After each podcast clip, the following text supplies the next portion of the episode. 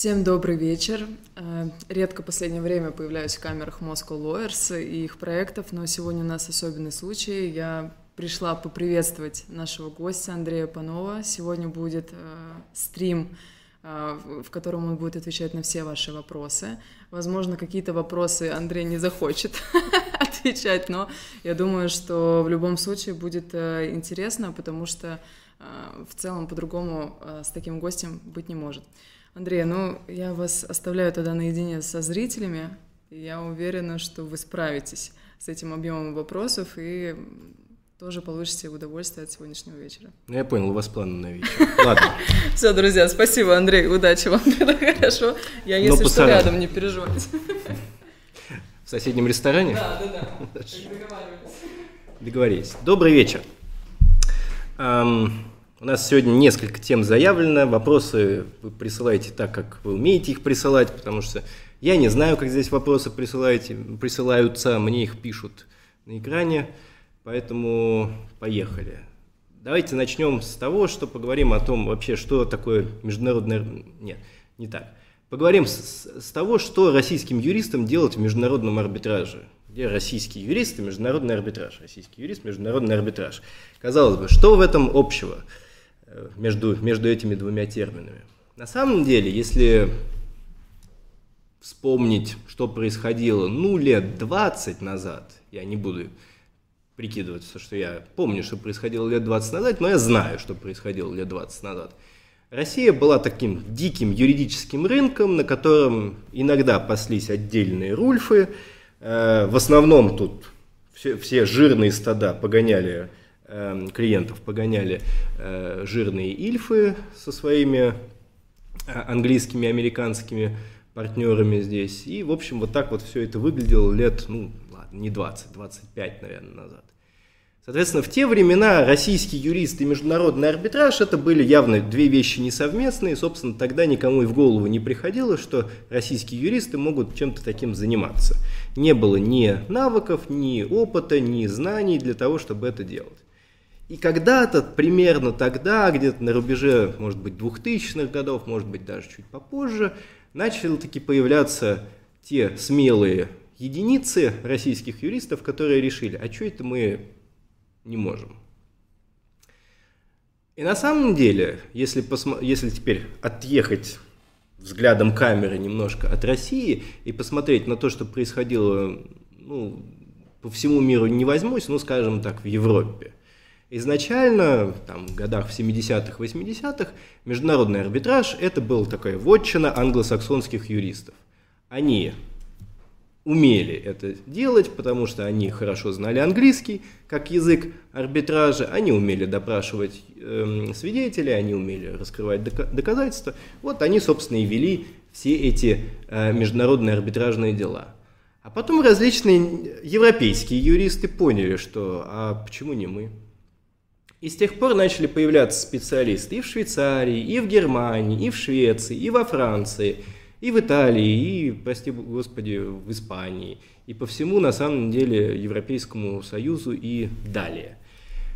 И на самом деле со временем гегемония вот этих вот англосаксонских юристов постепенно отошла, ну, скажем так, на второй план, не то, что они сильно проигрывают, но, во всяком случае, они уже далеко не единственные, кто этим занимался в Европе.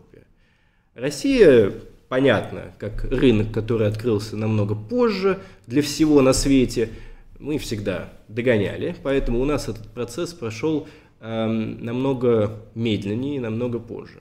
Но если посмотреть на то, то, что происходит там сегодня, и на самом деле происходит это последние, ну, может быть, если не десять, то лет семь, уж точно, это происходит рост и развитие именно международных арбитражных практик здесь, в России. Это не обязательно практики в рамках каких-то ильфов, это могут быть практики российских фирм, которые всячески развиваются и набирают опыт, но тем не менее это уже происходит и здесь. И точно так же, как, например, швейцарским юристам не приходит в голову, что нужно бы идти и вот у меня международный арбитраж, схожу-ка я посоветуюсь с английским юристом, что мне с ним делать. Точно так же и российские юристы постепенно начинают уже понимать, что они тоже могут. Почему они могут? Потому что на самом деле международный арбитраж – это не про применимое право. Потому что почему, как сложилась ситуация, что английские юристы или американские юристы стали доминировать в международном арбитраже, связанном с Россией? Да очень просто. Многие российские сделки исторически эм, были подчинены английскому праву. Именно английскому американцы, там, право Нью-Йорк редко на самом деле встречало. Встречалось в сделках, а сейчас уже встречается еще реже. А английскому праву очень многие сделки, особенно корпоративные, особенно между какими-то крупными олигархами, очень часто э, были подчинены английскому праву, английскому суду реже или чаще английскому арбитражу. Соответственно, как только у российского одного олигарха возникала проблема с другим российским олигархом, они сразу брали трубку, и их верные оруженосцы бежали в Лондон и говорили: вот вам лондонские юристы, мешок денег, пожалуйста, ведите это дело. И они вели это дело. Но на самом деле эм, арбитраж это не про право, арбитраж это про факты.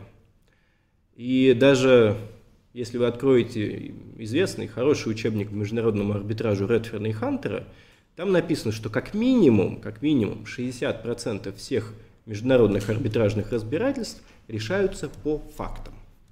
Что это значит? Это значит, что вам не нужно быть специалистом в применимом праве. Вам нужно уметь собирать доказательства, оформлять их в убедительную историю и представлять эту историю другой стороне, ну а главное арбитрам. Это то, на чем на самом деле английские и американские юристы долгое время выезжали, э, в рамках своей гегемонии э, в качестве представителей по э, международным арбитражным спорам. Потому что они умеют собирать доказательства, они умеют на основании этих доказательств делать историю, представлять ее судьям или арбитрам. Особенно это хорошо получается у американцев, потому что они привыкли представлять историю для э, коллегий присяжных, которые в Америке используются намного больше, чем где бы то ни было. Соответственно, они умеют все это, документы, доказательства собрать, опросить свидетелей, представить свидетельские показания, собрать информацию от экспертов, все это красиво упаковать, повязать бантик и отнести к составу арбитража. Это, собственно, то, в чем заключается суть работы любого арбитражного юриста. Поскольку арбитражное разбирательство происходит в основном на английском языке в мире, все нужно уметь делать на английском.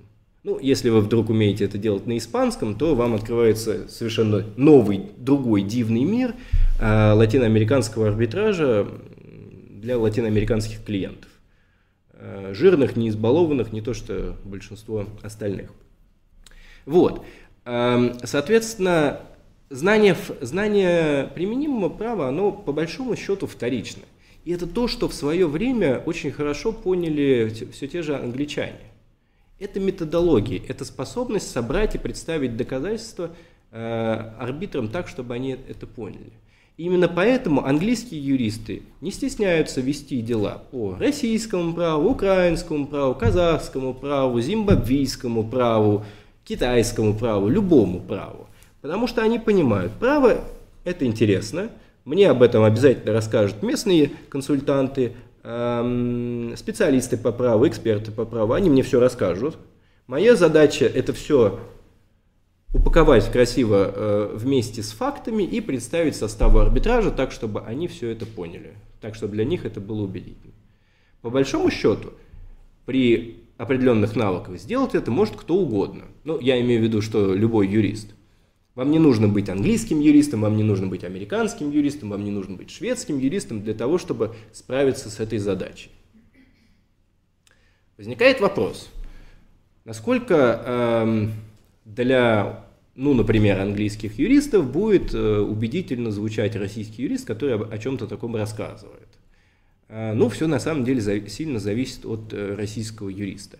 То, что российскому юристу может быть не очевидно какие-то вещи, которые э, очевидно, например, составу арбитража, состоящего из трех английских э, баристеров, это возможно.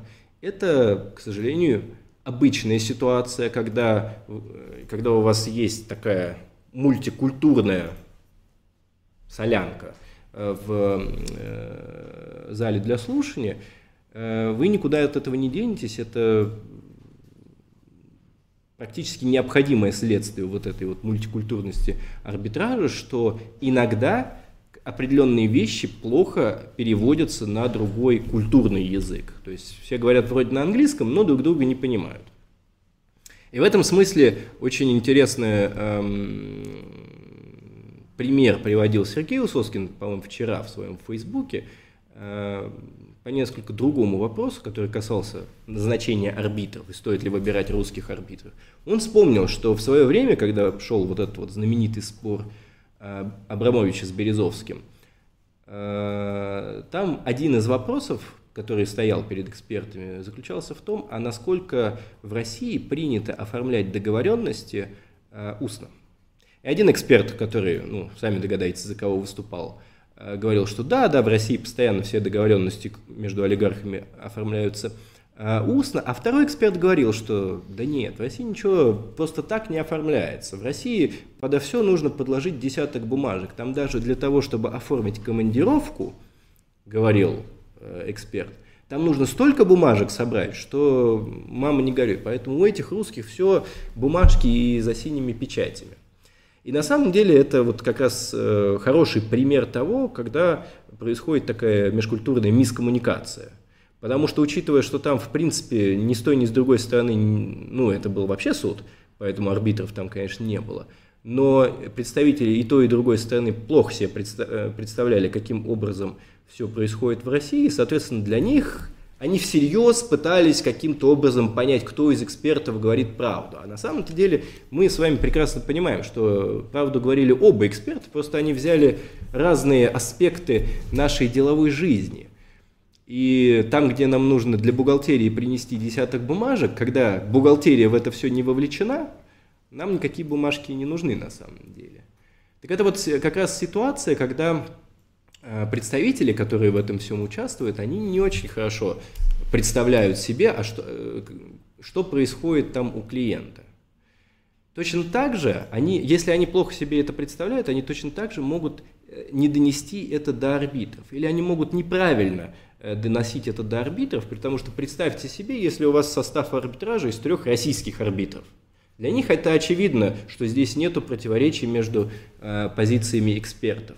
Но для представителей сторон это не очевидно, потому что они-то не знают, они оба там англичане.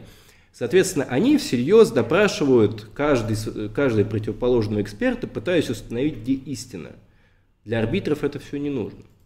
Соответственно, ситуация, когда эм, представитель, что называется, не попадает в арбитра, эта ситуация на самом деле не такая редкая, как кажется.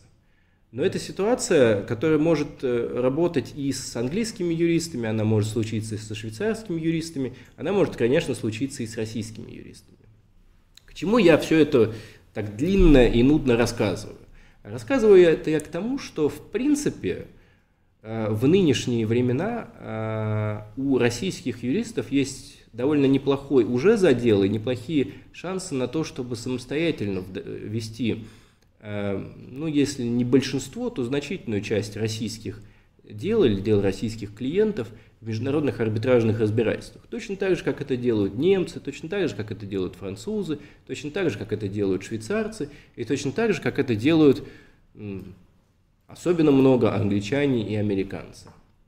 Поэтому с этой точки зрения я бы не сказал, что российские юристы и международный арбитраж – это совершенно две какие-то параллельные, не пересекающиеся вселенные. Я в свое время пытался прикинуть так в уме, сколько я знаю фирм в Москве, которые реально занимаются международным арбитражем, реально занимаются, это которые ведут дела самостоятельно отсюда, из Москвы. То есть это не обязательно те ильфы, которые здесь работают над получением доказательств, а ведут все равно их партнеры там, в Лондоне, в Париже, в Нью-Йорке. А это те, которые прямо могут здесь взять дело и, и провести его. Я насчитал порядка тринадцати-пятнадцати фирм только в Москве, которые этим реально занимаются и занимались. То есть у которых есть какой-то опыт. Там, хороший, плохой, больше, меньше, с большими делами, с более мелкими делами. Это вопрос отдельный. Но э, пятнадцать-двадцать лет назад насчитать такое количество фирм, которые самостоятельно бы что-то вели в международных арбитражах, было просто невозможно. Поэтому с этой точки зрения для российских юристов открываются, наверное, хорошие перспективы. Другая проблема, это вот как раз один из вопросов, который мне задали до эм, начала трансляции, это понять, а что, вот, вот вопрос, что, что из себя представляет карьерный путь юриста, который занимается международным арбитражем, и какие характеристики нужны выпускнику магистратуры, чтобы он был принят в компанию, сопровождающую такие споры. Мне кажется, выпускнику магистратуры главная характеристика, которая нужна, это чтобы тупо повезло. Потому что, ну, с одной стороны, пятнадцать компаний, которые этим занимаются, это много. Особенно если сравнивать с тем, что было раньше.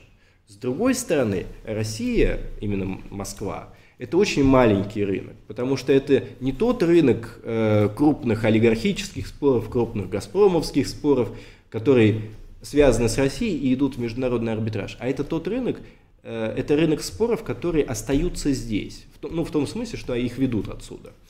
Соответственно, до сих пор, как раньше, так и теперь, многие российские споры все еще уходят прямиком в Лондон. Ну или там в Париж, или куда там еще, в Швейцарию в меньшей степени, ну тоже много, в Швецию. То есть э, здесь остается, остается все больше споров, все больше работы для российских юристов, но этот прогресс, он такой очень медленно идущий, поэтому... Тут особенно с точки зрения объема рынка мы не близко ни к Парижу, ни к Лондону, ни, ни к Швейцарии. Ну, не знаю, с чем нас сравнить. Наверное, больше Киева. Ну, точно больше Киева должны быть. Но в остальном нам пока гордиться особенно нечем. И пока гордиться нам особенно нечем по одной простой причине. Россия, Москва никогда и раньше-то не рассматривалась как такой хаб для разрешения споров. А теперь уж, к сожалению, и подавно. И арбитражная реформа, увы, ничего в этом смысле не улучшила, может быть, только даже ухудшила. Ну, с точки зрения э, репутации и всех репутационных издержек, которые Россия понесла э, в, в мире международного арбитража в результате этой реформы. Вот. Соответственно, главным, главной характеристикой выпускника, который хочет э, заниматься международным арбитражем, должно быть везение, потому что вакансии в этой области, к сожалению, очень мало. Даже если сравнивать, ну, сейчас, в принципе, рынок очень сложный для выпускников, но если говорить о вакансиях, даже сравнивать с какой-нибудь жутко популярной нынче сферой банкротной, там, конечно, работы намного больше, там можно занять намного больше людей на рынке, соответственно, вакансий там объективно больше. В арбитраже вакансий очень мало. В остальном... В остальном, э, что нужно, на что нужно обращать внимание выпускнику магистратуры?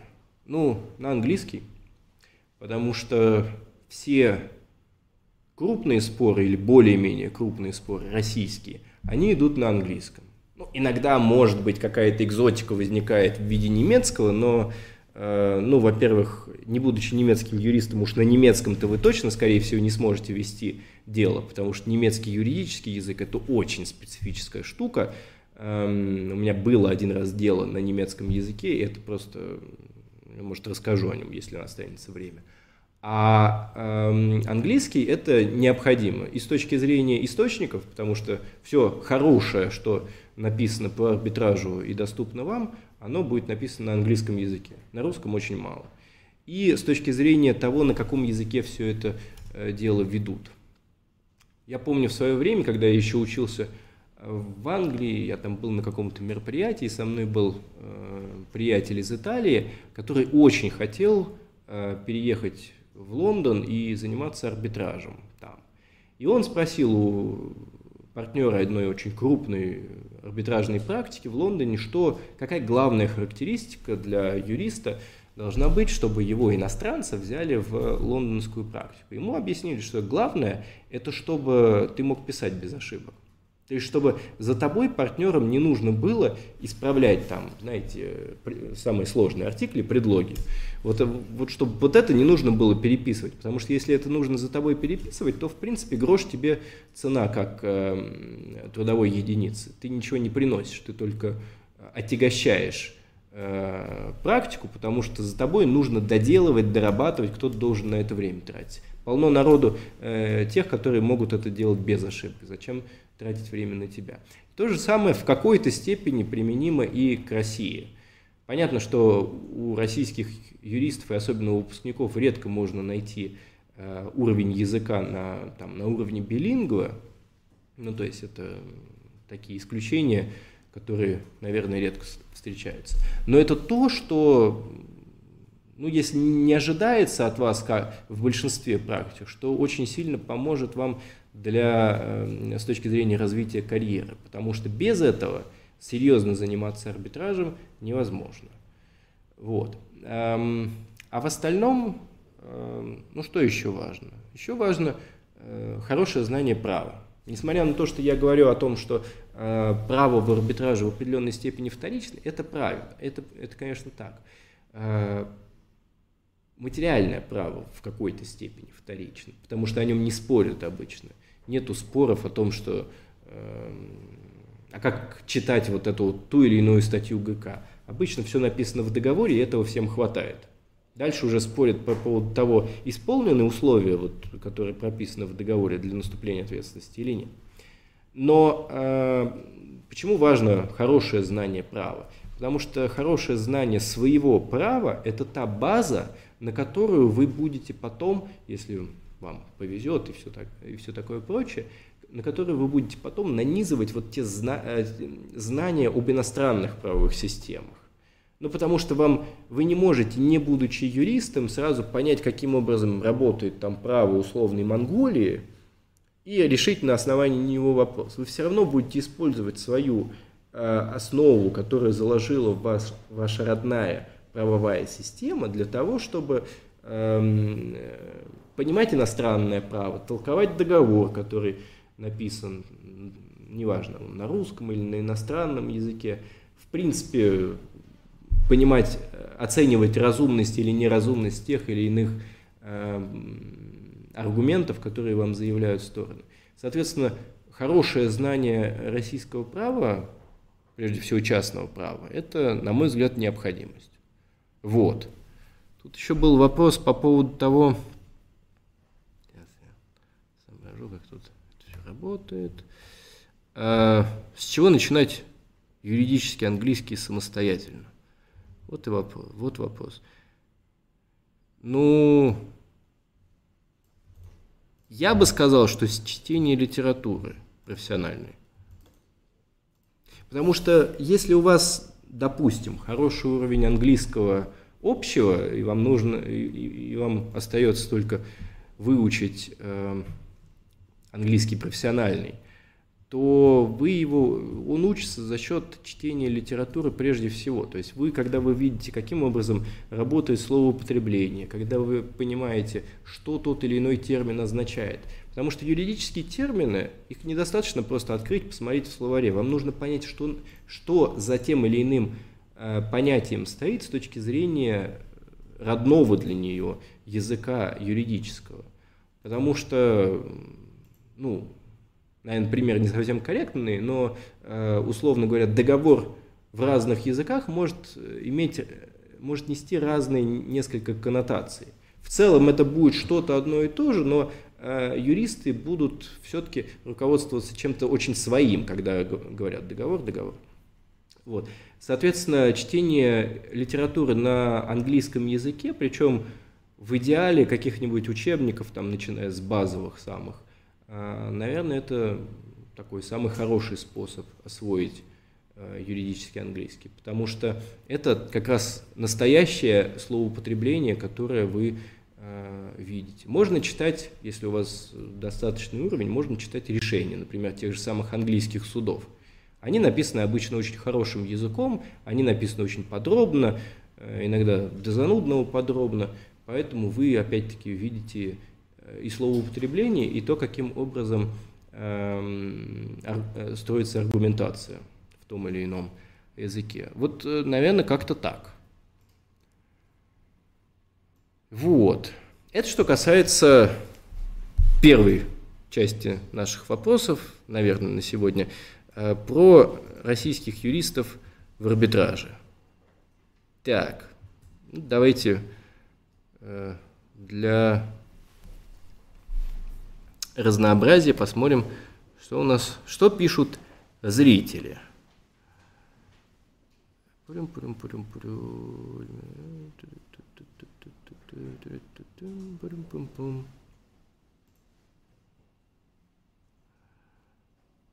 Ну вот тут раз вопрос из чата YouTube. Добрый день. Как, какой же уж день? Вечер давно. Как вы думаете, почему Англия, а не США, стали крупнейшим международным центром коммерческого арбитража? Ну, я бы... Вопрос с подковыкой, прямо скажем. Я не уверен, что Англия стала крупнейшим международным центром, международным центром коммерческого арбитража, потому что все зависит от того, по какому критерию вы судите. Для России, безусловно, Англия стала основным центром международного арбитража, хотя, наверное, это ну, постепенно сходит на нет. Но для, эм, с, с точки зрения всего мира, я в этом не уверен. На самом деле США очень крупный арбитражный рынок. И э, рынок внутреннего арбитража в США намного крупнее, чем в Англии. Просто потому, что экономика намного больше, а еще потому, что в США больше э, запроса на, на внутренний арбитраж. Там очень дорого и неудобно судиться в государственных судах. Там... включая то, что там приходится это, эти все гражданские споры рассматривать при участии присяжных. В общем, Марокко долго и реально дорого. Поэтому там, внутренний арбитраж там очень сильно расцветает. И американские пользователи арбитража на самом деле являются основными пользователями арбитража и в эл си эй, и в ай си си, и одними из основных пользователей в Стокгольме и так далее. И если посмотреть э, по количеству споров, то я так сходу не скажу, но возьмем хотя бы ту же самую Американскую арбитражную ассоциацию и ее э, международное отделение, которое ай си ди ар называется, ай си ди ар, да. Эм, там намного больше споров рассматривается, чем в Англии. Поэтому я бы не сказал, что Англия, безусловно, стала э, мировым крупнейшим международным центром коммерческого арбитража. Но при этом Англия действительно является одним из наиболее популярных центров международного арбитража в мире. И связано это, я думаю, прежде всего с тем, что в Англии очень устоявшаяся культура арбитража и устоявшаяся культура вза- взаимоотношения с государственными судами. То есть в отличие от э, нашей ситуации, когда это такое, знаете, противос- противостояние, э, все друг на друга с такой... Да что уж говорить, с ненавистью смотрят суды, арбитражи, арбитражи на суды, и все ждут какой-нибудь подставы друг от друга. Но арбитражи от судов понятно, что ждут, что сейчас тут все подменяют, расскажут, что все мы неправильно понарешали. А суды от арбитража ждут, что сейчас они тут пооформляют какие-то э, сомнительные схемы, э, а мы вы, вынуждены будем это своей печатью заверять, выдавая исполнительные листы. Соответственно, в Англии ничего подобного нет. То есть, наверное, когда-то давным-давно было, но они уже с этими детскими проблемами э, справились много лет как. А мы все еще вот в них барахтаемся. И реформа не реформа, а все никак не справимся. Так вот, э, на самом деле, главная характеристика любого места арбитража для того, чтобы его выбрали, это понимание, каким образом суды относятся к арбитражным соглашениям, к арбитражным решениям. Потому что не имеет смысла э, выбирать местом арбитража город, в котором суды отменяют ну, там, пятьдесят или хотя бы тридцать процентов арбитражных решений, как в одном городе, в котором мы сейчас находимся, например, происходит. Соответственно, э, если известно, что решение практически невозможно отменить, как как это действительно происходит в Англии. Вот вам и стабильная система. Если суды принимают обеспечительные меры в поддержку арбитражного разбирательства, вот вам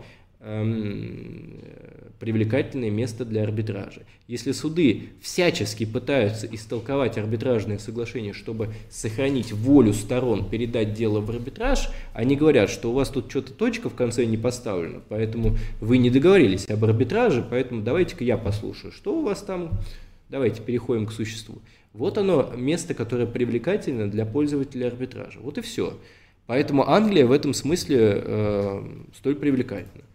Как, в том, как, кстати, и США, там, со всеми своими внутренними сложностями, в том числе связанными с тем, что арбитраж там регулируется не только на федеральном уровне, но, но и на уровне штатов. А в США на федеральном уровне прямо в законе записано, что у них одна из черт их публичного порядка заключается в поддержке арбитражного разбирательства. У нас такого в законе, я боюсь, не появится никогда. Вот. Поэтому, поэтому и стало. Тут есть еще один вопрос, на который я, он не очень, не очень... Хотя нет, в какой-то степени он связан с нашим обсуждением.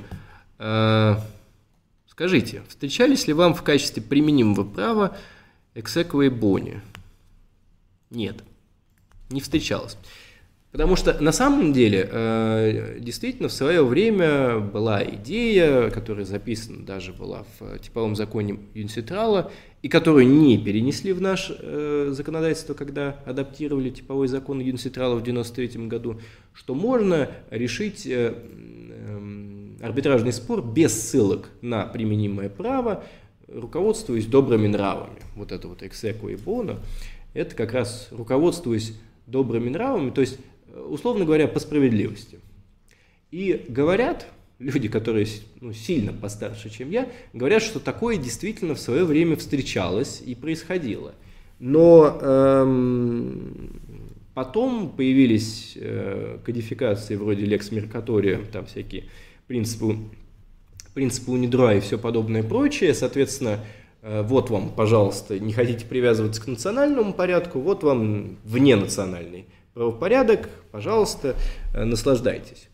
Какое-то время люди выбирали этот Lex Mercatoria, а сейчас, ну, во всяком случае, по моему опыту, пошел такой откат вновь к национальным правовым системам. Все почему-то хотят договариваться именно о национальных правовых системах, поэтому и Lex Mercatoria, на самом деле, мне кажется, во всяком случае, сейчас особо не встречается.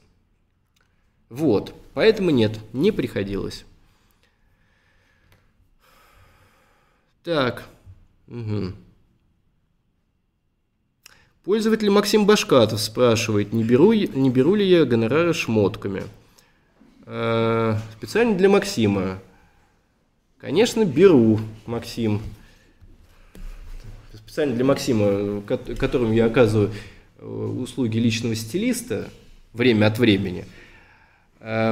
Отвечаю, что, Максим, конечно, беру, и скоро я тебе пришлю счет за костюм, который я уже наработал, консультирую тебя, жди.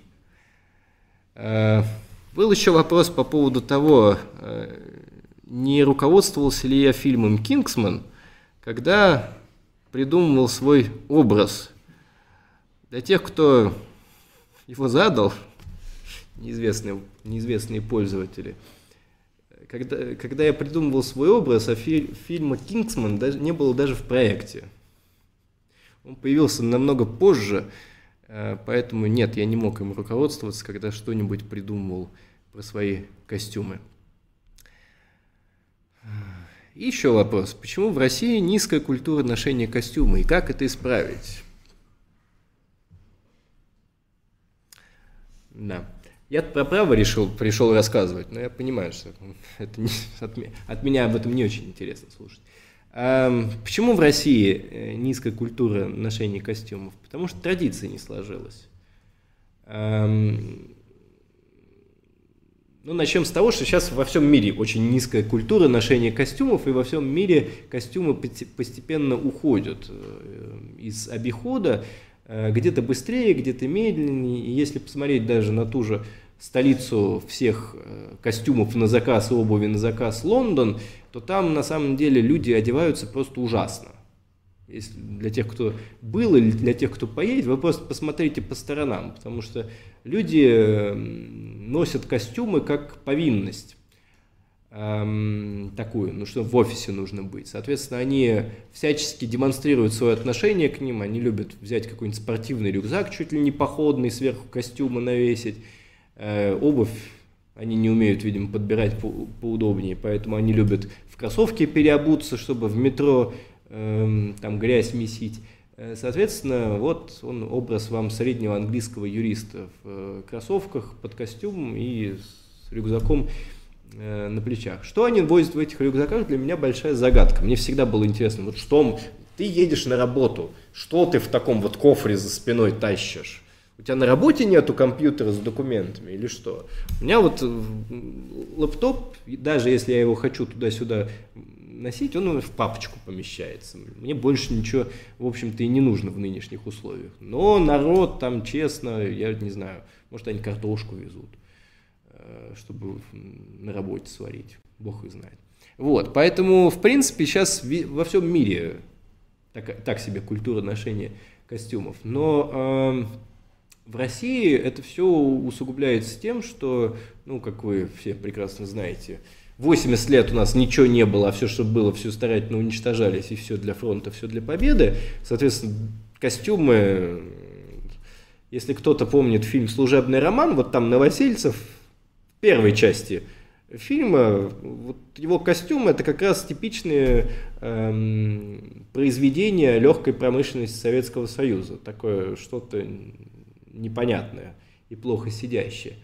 У кого были возможности, те, конечно, в то, и в то время старался одеваться, но это было единицы. Потом все поменялось, настали девяностые. девяностые во всем мире с точки зрения одежды были «гасите свет» просто. Вы посмотрите любые американские комедии девяностых, люди там одеты так не потому, что это комедия. Это реально люди так одевались, вот эти жуткие галстуки. Найдите какие-нибудь ранние фотографии Билла Клинтона, он выглядит вот, вот эти вот жуткие какие-то пестрые галстуки, странные мешковатые двубортные костюмы на два размера больше. Вот так, такова была мода девяностых. Вот, поэтому не успела культура сложиться. А сейчас вроде как мы вообще сейчас все сидим дома в пандемию, поэтому... Костюмы, может быть, уже и никому и не понадобятся, если назад не выйдем. Это где-то я читал занятный комментарий, что был якобы спор то ли в, та... в комментариях там, читателей, то ли Times, то ли Financial Times по поводу... И спор, значит, был... Эм...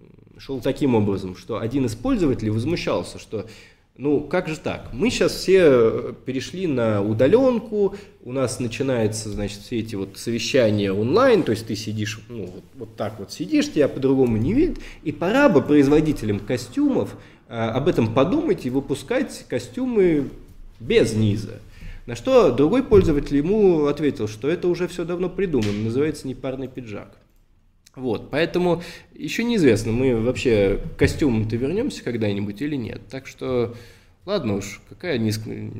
Почему низкая культура ношения костюмов, я ответил, а как это исправить, не знаю. Давайте сначала отменим пандемию, а там посмотрим. Так, рекламная пауза с костюмами у нас закончилась. Переходим, что там у меня дальше было по плану? Хм, забыл. А, да, хм. Про назначение арбитров хотел рассказать. Это в какой-то степени на самом деле связано с э, историей про стороны, потому что я вот, чтобы не скучно было, посмотрел э, статистику э, прошлых, прошлого года э, по двум арбитражным учреждениям, эл си эй и Стокгольм. Э, статистика вот почему интересная. Значит, эл си эй. У них было аж четыре дела с местом арбитража в России в две тысячи девятнадцатом году. Я когда это увидел, я очень удивился. Я был уверен, что Россию в качестве места арбитража на самом деле никто не выбирает. Ну, потому что, ну, как бы, а зачем? Э, оказывается, выбирают. Аж четыре дела в эл си эй было с местом арбитража в России. И по трем делам в эл си эй применялось российское право в качестве права, применимого к спору. И только двоих российских арбитров они назначены. Ну, только два российских арбитра были назначены э, в прошлом году эл си эй. В Стокгольме статистика еще более интересная, потому что там как минимум двадцать шесть российских сторон принимали участие в споре. У эл си эй нет такой статистики, но двадцать шесть российских сторон принимали участие в спорах в Стокгольме в две тысячи девятнадцатом году. При этом по двум делам было применимо российское право, по двум делам место арбитража тоже, оказывается, было в России. Для меня это тоже большое удивление вызывает. И по двум делам языком арбитража был русский. И в Стокгольме я не нашел точное количество российских арбитров, но точно их было меньше пяти. Я подозреваю, что если и был, то может там один, в лучшем случае два арбитра российских были назначены.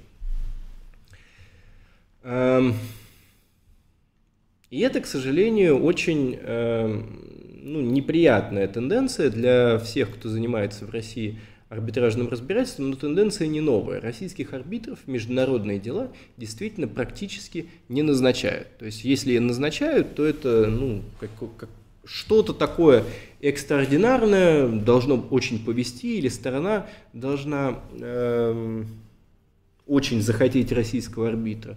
Почему их не назначают? Ну, на самом деле, причин очень много. Э, но основная причина, во всяком случае, по моему мнению, заключается в том, что э, раньше многие российские стороны в арбитражах не участвовали. Соответственно, э, у, за них нас, назначали э, арбитров арбитражные учреждения. Если российская сторона не участвует, ну кого назначать в качестве арбитра, как не русского? Идеальная ситуация. Теперь в основном российские стороны участвуют, причем очень часто выступают уже не ответчиками, как прежде, а истцами. Что происходит в этом случае? У них есть какие-то юристы, которые, у которых есть какая-то тактика, которую они хотят проводить, назначая арбитра.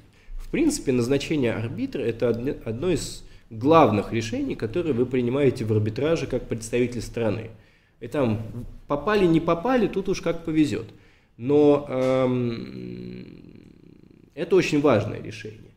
А э, если у вас не российские представители, соответственно, они предпочитают тех арбитров, которые, менталитет которых им понятен. Если это английские представители, скорее всего, они скажут: российские арбитры – это все очень интересно, это здорово, но давайте в следующий раз. А сейчас все-таки у нас дело серьезное, давайте для, ну чтобы уж наверняка, назначим англичанина. Барристер лучше всего, идеально. Если у вас шведский представитель, шведский представитель вам тоже скажет, скорее всего. Российские арбитры, да, да, ну да, я знаю, есть такие. Но, знаете, вот давайте в этом деле все-таки лучше шведского арбитра назначим. Нам понятно, как он будет судить, мы не хотим рисковать вашими деньгами. И клиенты в большинстве случаев с этим согласны. Получается вот все то же самое, что мы обсуждали, когда я приводил пример от Сергея Усоскина и вот это вот про командировочные... оформление командировки, оформление крупных сделок между олигархами. Получается, что э, рассматривают дело лю- люди, которые не очень себе представляют вот эту вот бизнес-культуру соответствующей страны.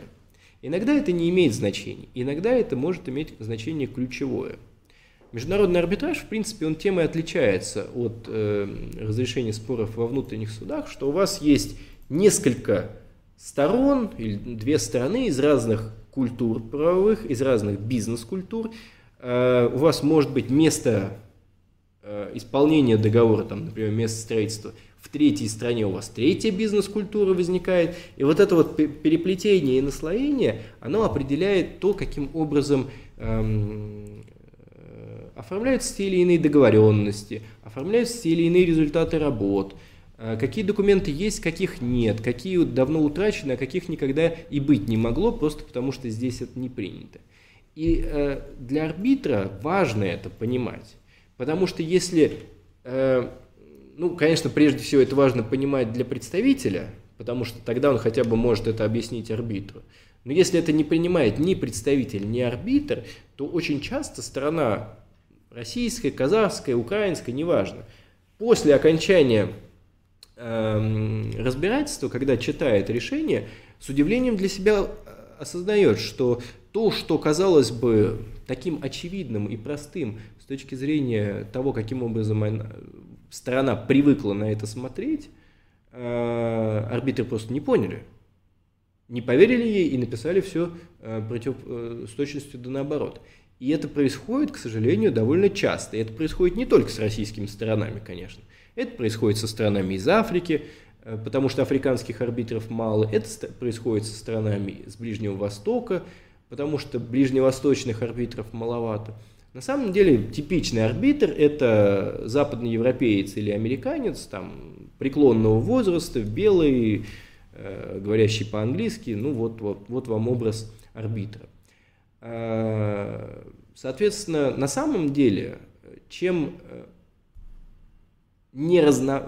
чем более разнообразен у вас состав арбитража, тем скорее он примет правильное решение просто за счет того, что в рамках совещательной комнаты у вас будет э, обмен мнениями с разных точек зрения, разные взгляды и разные подходы на одну и ту же проблему. Кто-то будет более молодым арбитром, у него один подход, кто-то знает местные там традиции, культуру, у него другой подход, кто-то привык на это смотреть там с точки зрения вот тех же старых западноевропейцев, у них будет третий подход. И где-то посредине они в результате найдут нужное решение.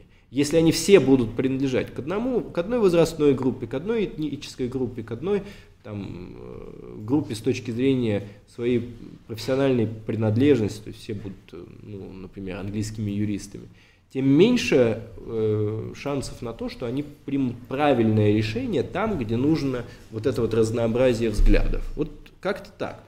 Соответственно, то, что российские арбитры, к сожалению, отсутствуют в большинстве разбирательств, связанных с Россией, оно приводит как раз к, к таким э, сложным последствиям. Я помню, у меня было пару лет назад дело по регламенту эл си эй, но по российскому праву. И там так получилось, что э, не было ни одного российского арбитра, хотя ну, все трое арбитров были хорошие, все трое э, прекрасно говорили по-русски, но все трое были иностранцами. И э, ну, так случилось в какой-то степени случайно. Я намеренно с, с тактической точки зрения назначил иностранца, но я был уверен, что другая страна назначит российского арбитра. Но это не произошло. И э, проблема вылезла там, где я ее меньше всего ожидал на самом деле. Потому что одним, одним из главных моих аргументов было то, что э, по определенным вопросам был пропущен срок исковой давности, по определенным требованиям. Российское право применимо, соответственно, российский срок исковой давности пропущен. Эм, и, в принципе, ну, для российского юриста там было все ну, настолько очевидно, что по-другому и, и быть не могло.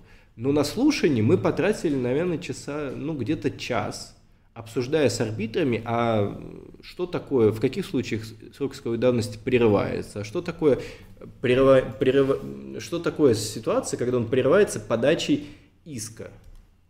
Вот что это за, за подача иска? А направление претензий это достаточно?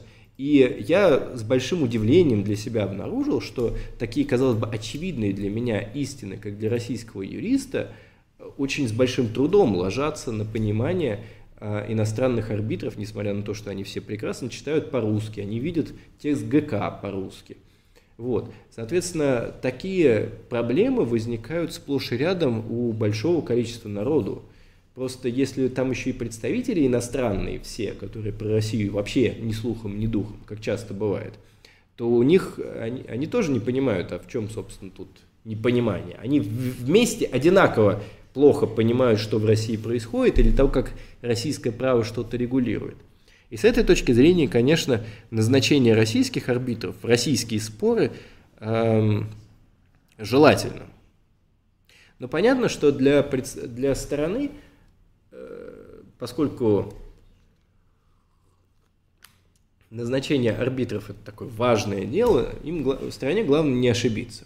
И сторона не ошибается, когда она получает того арбитра, которого, который, с одной стороны, слышит ее, эту сторону, а с другой стороны, который на равных общается с другими двумя арбитрами. Я помню еще давным-давно на какой-то конференции кто-то из известных арбитражников таким образом сформулировал ситуацию, в которой он понимает, что он не угадал с арбитром. Это когда... председательству, в перерыве председательствующий и представитель, и арбитр, назначенный другой стороной, мило пьют кофе и обсуждают, куда их дети поедут на каникулах, или как им нравится учиться в том или ином университете вместе. А арбитр, назначенный мной, ну, как говорил этот человек, он стоит в уголке в одиночку и пьет там кофе совершенно один. Вот, вот эта ситуация, когда я понимаю, сказ, говорил этот человек, что арбитра я назначил неправильно. И это действительно так, потому что главное, что он должен делать арбитр, он должен э, быть членом вот этой вот команды арбитров для того, чтобы они могли э, вместе работать и искать какое-то правильное решение этого дела. И, разумеется, такой характеристике соответствуют далеко не все российские арбитры.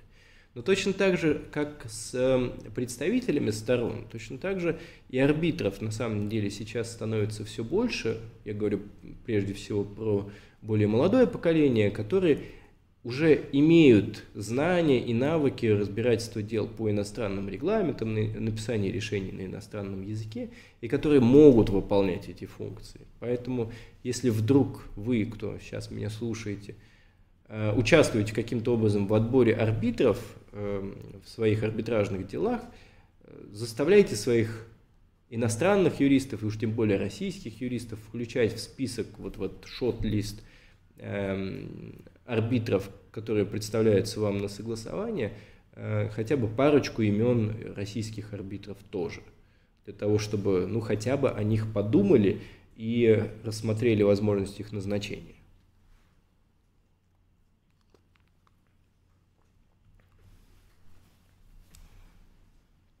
Так, давайте посмотрим, что тут еще пишут в, ча- в чатах.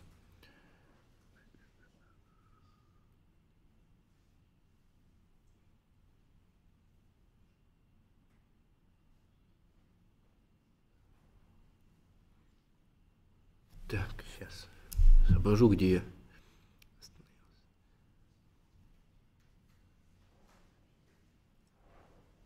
Давайте тут, тут, тут еще сейчас все про карьеру вопросов.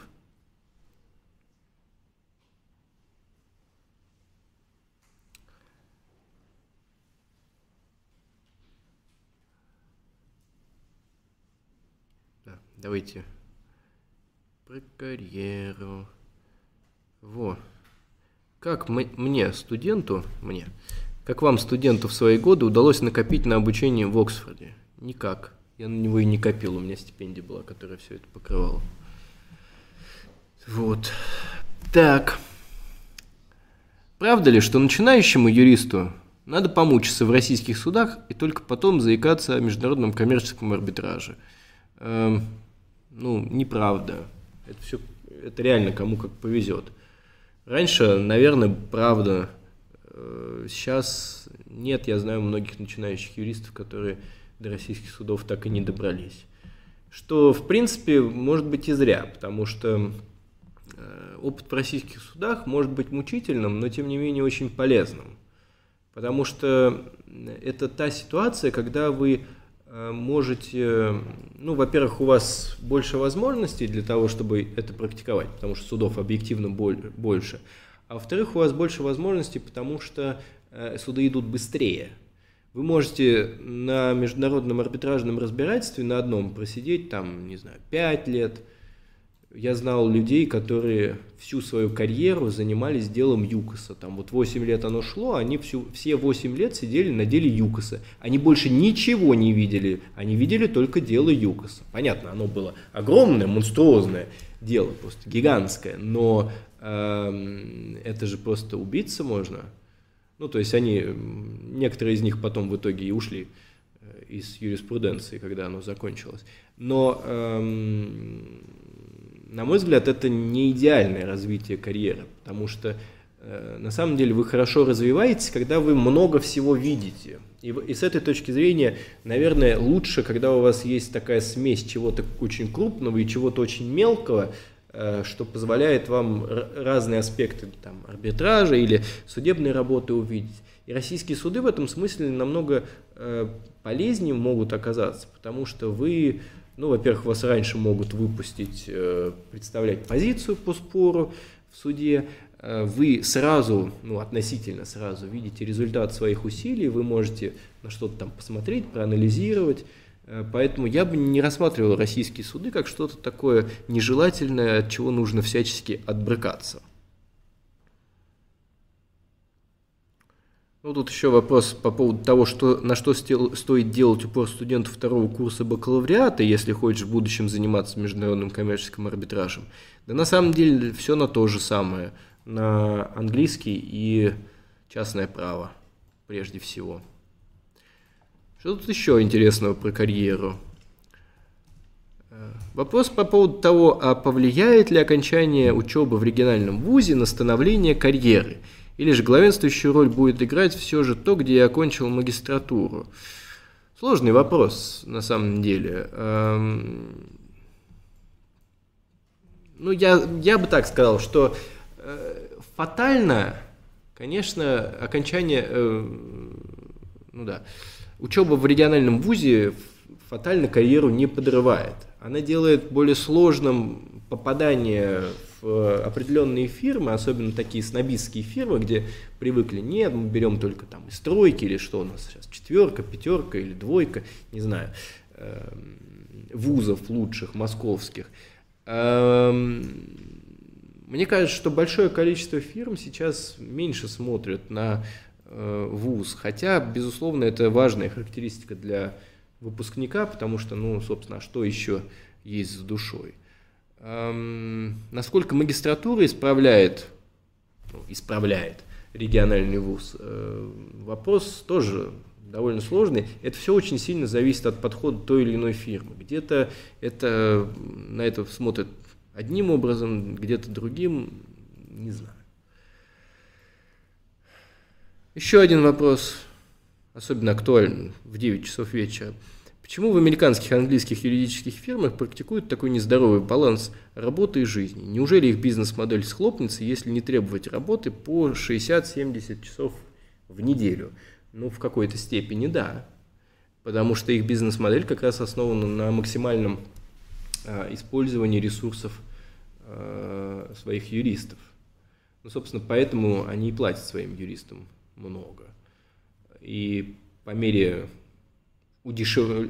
уменьшения зарплаты э, уменьшаются, или должно, во всяком случае, уменьшаться требования по выработке для юристов. То есть, условно говоря, Рульф, который платит не как Ильф, наверное, не должен требовать от э, своих э, юристов, чтобы они работали как в Ильфе, ну, с точки зрения часов. Но это тоже, в общем-то, вряд ли получается. Проблема в том, что по большому счету все мы торгуем своим временем. Соответственно, клиент покупает наше время и его оплачивает. Но все больше сейчас происходит ситуация, когда клиенты очень сильно торгуются по поводу того времени, которое они у нас покупают. Соответственно, из этих шестидесяти-семидесяти часов в неделю, к сожалению, оплачивает зачастую клиент там не шестьдесят-семьдесят, а сорок-пятьдесят.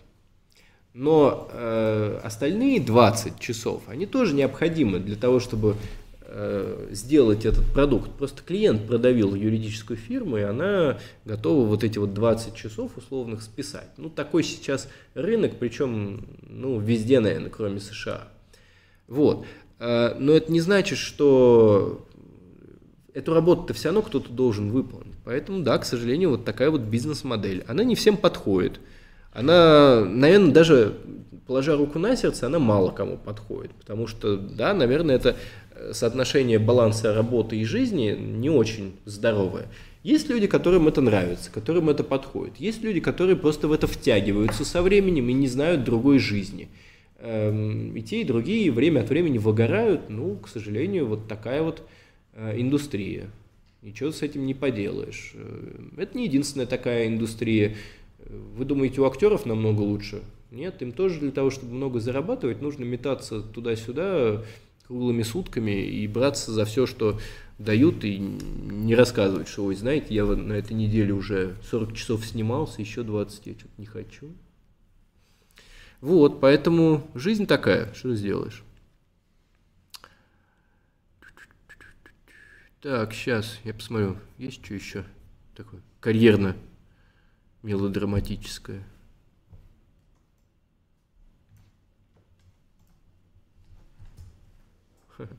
Когда создадите свою фирму? Не знаю, пока не собираюсь.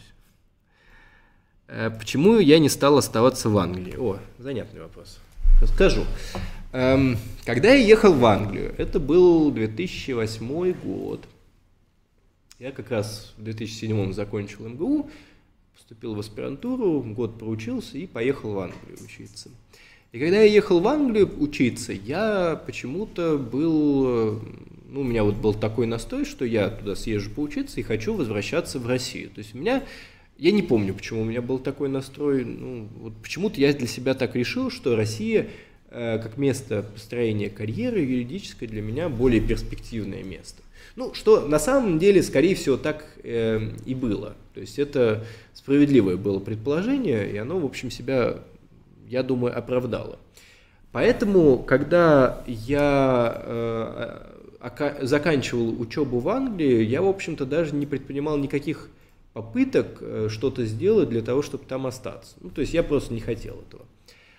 У меня были друзья, приятели, которые пытались там остаться, ну, кто-то с большим, кто-то более успешно, кто-то менее успешно. Ну, в общем, кому-то там удавалось зацепиться, но это было очень сложно.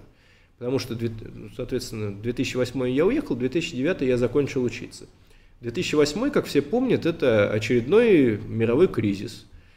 И большое количество, соответственно, рынок в Англии был очень тяжелый на этот момент. Они своих-то брали с большим трудом, и там всячески, ну, сокращений особых не было, но набор очень сильно сокращался. А для того, чтобы взять каких-то иностранцев еще, для этого, в принципе, особого аппетита не было. Но я говорю, кому-то удавалось... А вот мне как-то, мне просто было не особо интересно, поэтому я и не, э, и не остался. Так, ладно, давайте последнее про несчастных молодых юристов в консалтинге и пойдем дальше. Стоит ли продавать свою жизнь молодому юристу в консалтинге, чтобы работать по четырнадцать часов и зарабатывать то, что хранить, что, что тратить не хватает времени? А, нет, не стоит. Ну, то есть, если вы э, делаете это для того, чтобы зарабатывать то, что тратить у вас не хватает времени, конечно, это не стоит того.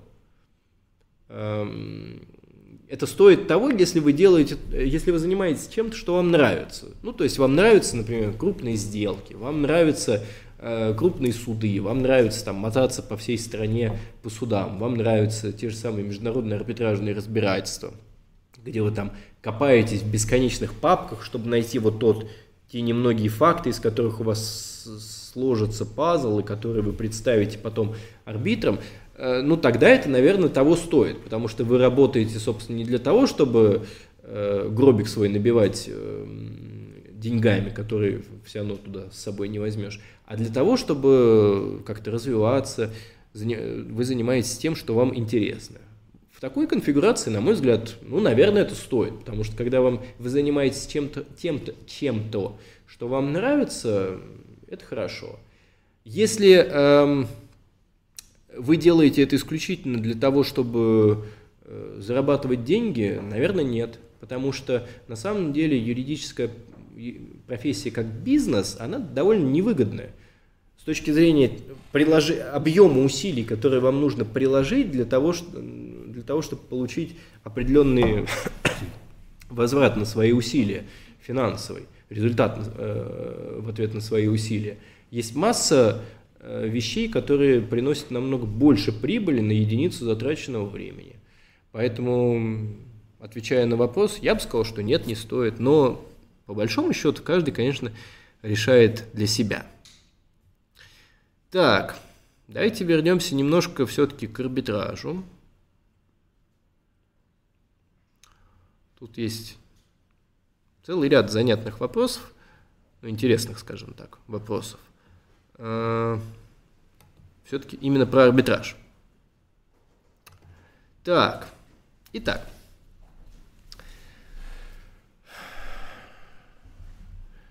Ну, тут вот есть вопрос, что какие в данный момент неарбитрабельные споры, по мнению гости, незаслуженные, гости, это, видимо, я, э, незаслуженно являются таковыми. И что в настоящее время мешает арбитражу получить популярность в России, и насколько лучше госсуды стали понимать публичный порядок после постановления Пленума Верховного Суда номер пятьдесят три декабря прошлого года. Ну, начнем с последнего. Отвечая на, его, на него, на мой взгляд, не стали. И, в принципе, нельзя начать понимать публичный порядок, прочитав абстрактные разъяснения. И, и больше того, на мой взгляд, абстрактные разъяснения, как вы их не напишите, это неправильный способ научить суды не злоупотреблять публичным порядком. Вот правильно было бы сделать, если бы Верховный суд для себя определил очень узкий круг вопросов, которые действительно являются публичным порядком, не как сейчас у нас все на свете, а действительно вот они бы для себя приняли волевое решение, что нет, только то, что, ну, например, реально затрагивает вопросы обороноспособности страны, как в Украине сделали. И все остальное, и все остальные судебные отморозы судей Верховного суда брали бы и отменяли, вот тогда это было бы хорошим месседжем для, для нижестоящих судов, что публичный порядок – это ничто дышло. А у нас сейчас этого, к сожалению, нет.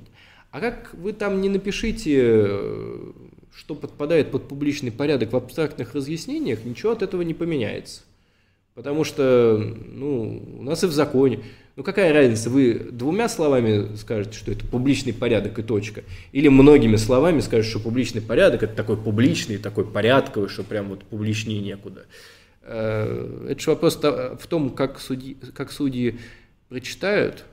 С точки зрения неарбитрабельности споров, я не берусь судить, какие споры нужно обязательно сделать из неарбитрабельных арбитрабельными.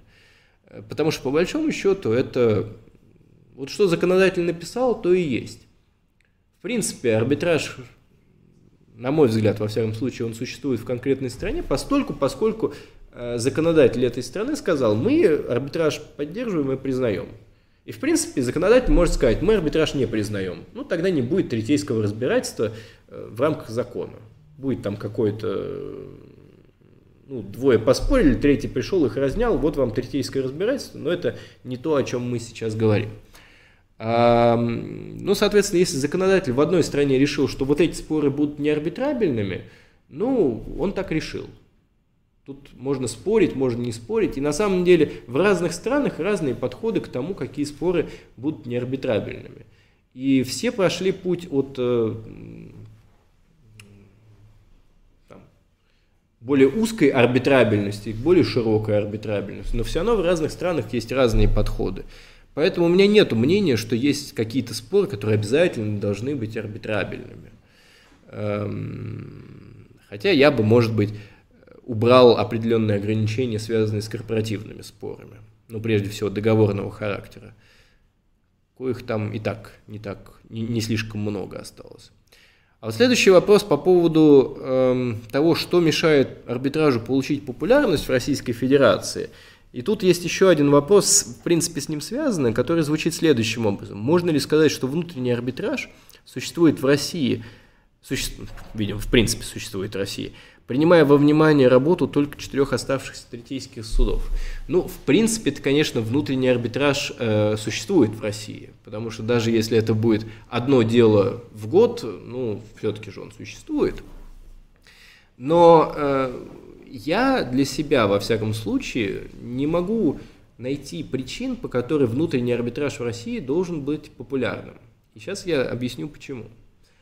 В принципе, можно долго рассуждать по поводу того, что в арбитраже лучше. Можно говорить о том, что у арбитров больше времени на то, чтобы разобраться с делом, что решения они будут писать более подробные, тщательные, и вы, наконец, из этого решения поймете, почему вы проиграли, что, в принципе, тоже правильно.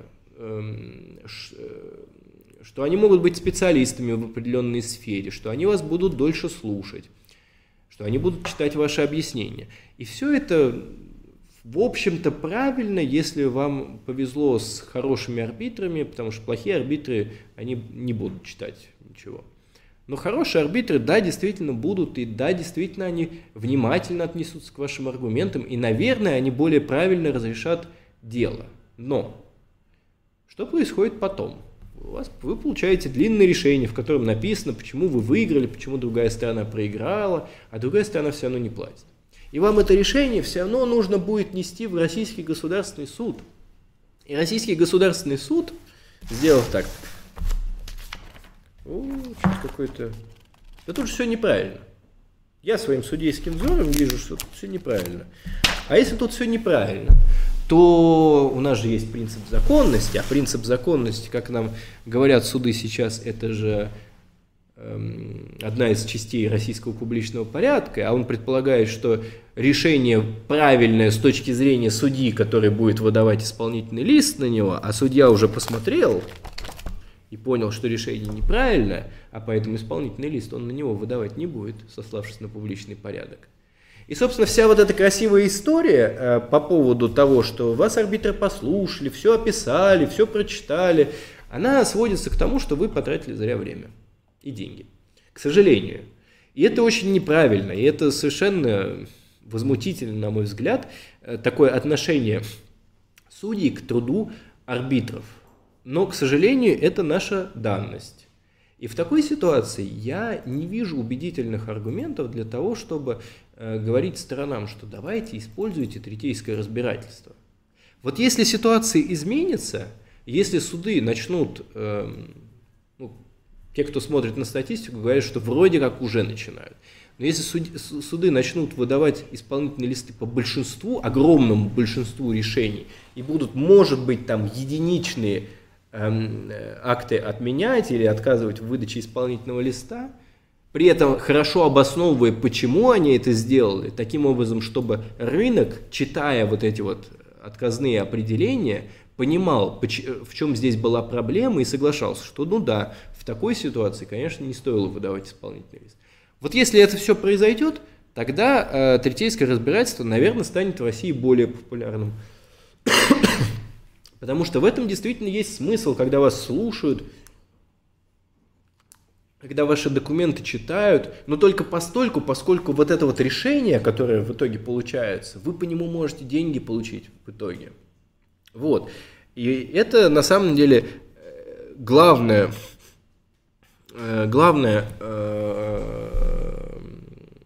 способ обеспечить популярность третейского разбирательства в России, и это то, чего третейская реформа до сих пор не добилась, даже если стремилась к этому. Может быть, через много лет что-то поменяется, но пока ничего, к сожалению, не менялось и не поменялось. Так.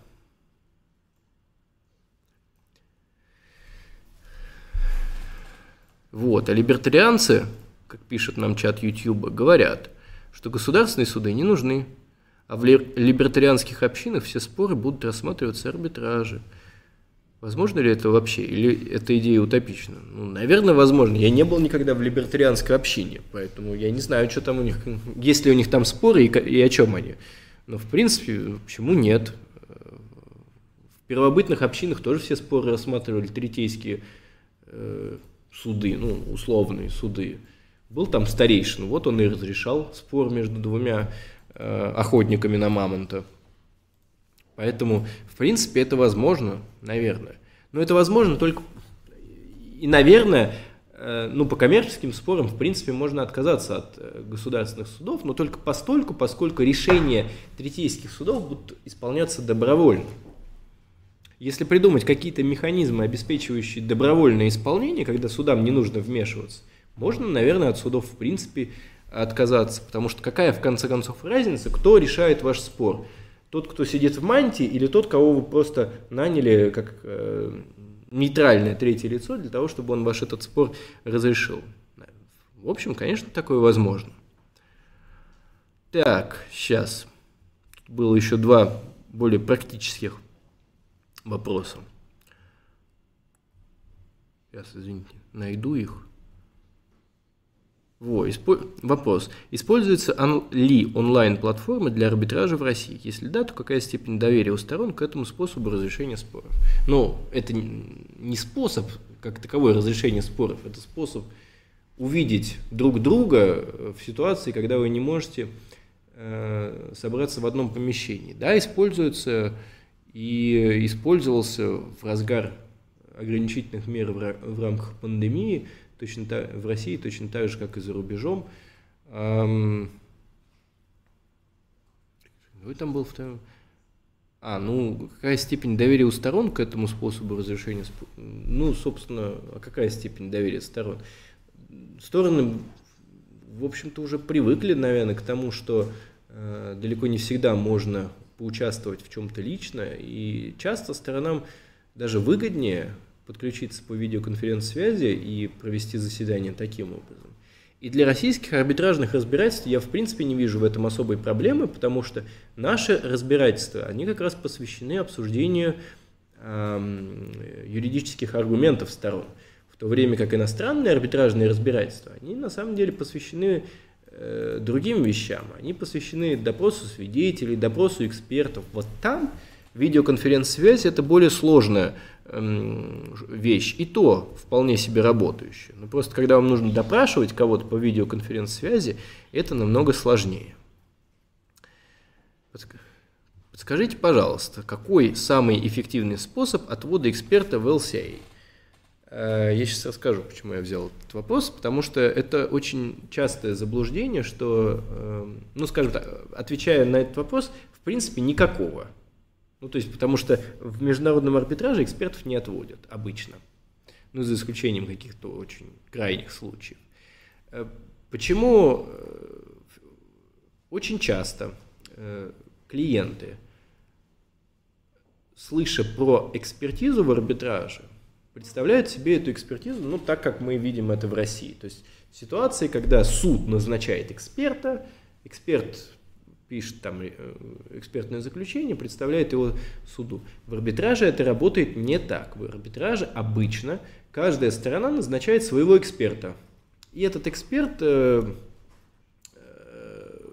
каждый эксперт представляет свое заключение, потом они отвечают на заключение друг друга, критикуют все это дело, а потом их допрашивают на слушании в рамках перекрестного допроса.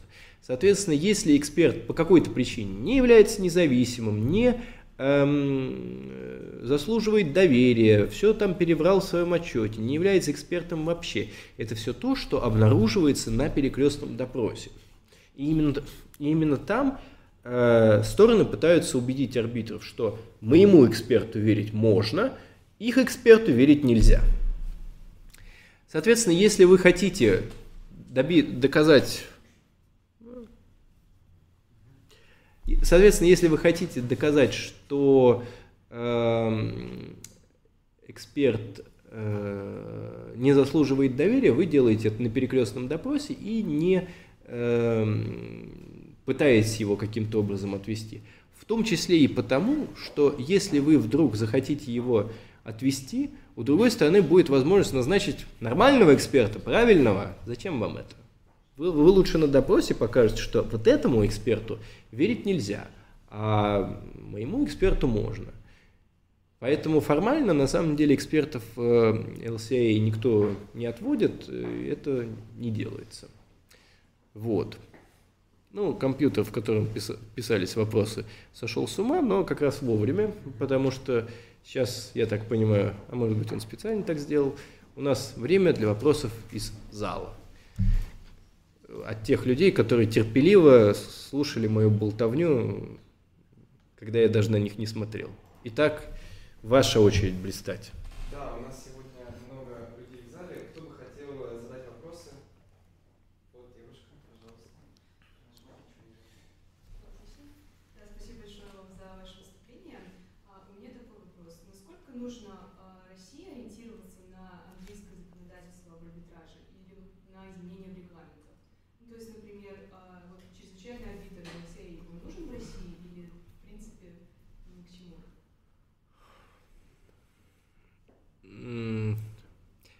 Ну, давайте так, по, по очереди, законодательство и регламенты. На законодательство ориентироваться на... я бы не стал, просто потому что в Англии законодательство очень специфическое, оно такое, очень английское. В Англии, в принципе, законы пишутся по-другому, ну, как и договоры в Англии пишутся по-другому. И на самом деле не в законодательстве дело. С законодательством у нас все ну, более-менее нормально. И и было, и после реформы стал, осталось, ну, скажем так, сносно. Э, проблема в судах. Проблема в отношении судов, судов к арбитражу. И как только эта проблема решится, сразу Россия станет намного более э, привлекательным местом для международного арбитража. Вот. С точки зрения того, стоит ли копировать то, что пишут в иностранных регламентах, э, ну, однозначно я на этот вопрос не отвечу. Я зайду издали, если можно. Дело в том, что каждый арбитражный, каждое арбитражное учреждение старается угодить своим, своей целевой аудитории, своим пользователям потенциальным. Почему э, большинство иностранных арбитражных учреждений, ну крупных, там эл си эй, ай си си, Гонконг, э, Сингапур, Стокгольм, они все смотрят друг на друга и перенимают какие-то там процессуальные фишки друг у друга, и, в общем, в итоге все мимикрируют друг под друга, потому что их целевая аудитория, по большому счету, более-менее совпадает. Что нельзя сказать про российские арбитражные учреждения, потому что российские, целевая аудитория российских арбитражных учреждений, она не совпадает с целевой аудиторией какого-нибудь там эл си эй или ай си си. Ну, может быть, в какой-то степени, исходя из того, что вот есть условное российское АО что-то, которое иногда судится в эл си эй, иногда судится в МКАС, только в этом смысле они пересекаются. Но они судятся в эл си эй и в МКАС не потому, что они рассматривают два этих арбитражных учреждения как взаимозаменяемые. Они рассматривают их как то, что подходит для определенной категории споров. И, во всяком случае, я могу ошибаться, что по моим наблюдениям, В, России, в российских учреждениях споры обычно мельче и проще. Соответственно, им не нужны все очень сложные вот эти вот процессуальные механизмы, им не нужны чрезвычайные арбитры, потому что, когда рассказываешь российским странам про чрезвычайные арбитры, у них вызывает такой ухмылку, так это все равно не исполнить, а зачем это нужно? Вот. Ну, когда у сторон такие подходы, то ну, а толку-то от этих обеспечительных мер, которые можно получить до назначения состава арбитража. И в России состав арбитража обычно назначается быстрее, чем это происходит в том же эл си эй или ай си си. Поэтому я, ну, что-то, конечно, копировать стоит, но это должно с умом делаться, чтобы, опять-таки, удовлетворить потребности своего любимого потенциального пользователя. Еще вопрос? Да, итак, кто еще хочет задать вопрос? Да, здравствуйте. Я помню, вы рассказывали о времени, когда вы учились в аспирантуре, и вас Максим Леонидович просил заменять его на парах по гражданскому праву. Да, было дело.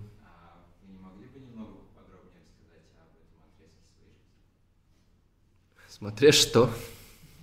Ну, интересно просто, вот, ну вы, получается, учились в аспирантуре на кафедре гражданского права. Да. Но, и вы говорили о том, что а, вам поначалу очень нравилось, и вы хотели, ну, закончить uh-huh. обучение, написав а, диссертацию. Но в какой момент вы поняли, что, ну, uh-huh. вам... Я понял. Ну, смотрите, да, когда я заканчивал этот курс в МГУ, я, мне, мне, ну, мне было это интересно, мне казалось, что мне вот интересно наукой заниматься, мне хотелось пойти в аспирантуру для того, чтобы преподавать, ну, просто вот как-то лежала к этому душа, так сказать. И я, эм, честно, да, я... Больше того, для того, чтобы подготовиться к поступлению в аспирантуру, я в конце пятого курса еще и с работы уволился. Ну, она мне все равно не очень нравилась, но я решил, вот как это удачно совпадает. Я им скажу, что я уволился с работы для того, чтобы пойти в, этот, в аспирантуру готовиться. Все равно я пойду в аспирантуру готовиться. Вот. И первые полгода обучения в аспирантуре я, в общем-то, ничем особо и не занимался. Я ходил, ну там у нас лекции какие-то были, вот как раз, по-моему, Максим Леонидович меня, наверное, где-то примерно в это время и попросил позаменять его, вот мне было это интересно, какой-то там драйв, с студентами работать, гражданское право, все дела. И на самом деле первый год аспирантуры я в целом, наверное, исходил из того, что мне это все нравится, нравится, нравится, но при этом я где-то через полгода начал скучать по такому э, офисному драйву. Есть. Звучит довольно дико, но я очень хорошо помню, как вот мне хотелось прям вернуться в офис. Вот мне не хватало чего-то такого. А, а потом э, так сложилось, что я уехал учиться в Оксфорд. И когда я уезжал учиться в Оксфорд, мой научный руководитель Андрей Евгеньевич Черстобитов, я ему говорил, что да я приеду, вернусь, допишу. Он говорит, не вернешься. То есть ты, может, приедешь на аспирантуру, ты не захочешь больше возвращаться. И как человек опытный, конечно, он оказался прав. Потому что, когда я вернулся из Англии, я на все вещи смотрел уже совершенно по-другому. Мне хотелось заниматься практикой, мне было неинтересно дописывать мою диссертацию про понятия и сущности сделки в, граждан... в доктрине гражданского права, и мне хотелось работать. Поэтому оно как-то само собой вот так вот все поменялось. Я для этого ничего не делал. Но, наверное, просто это был такой поиск себя и того, что, что мне нравится. И вот я сначала думал, что я найду это в аспирантуре, но не нашел. Вот как-то так.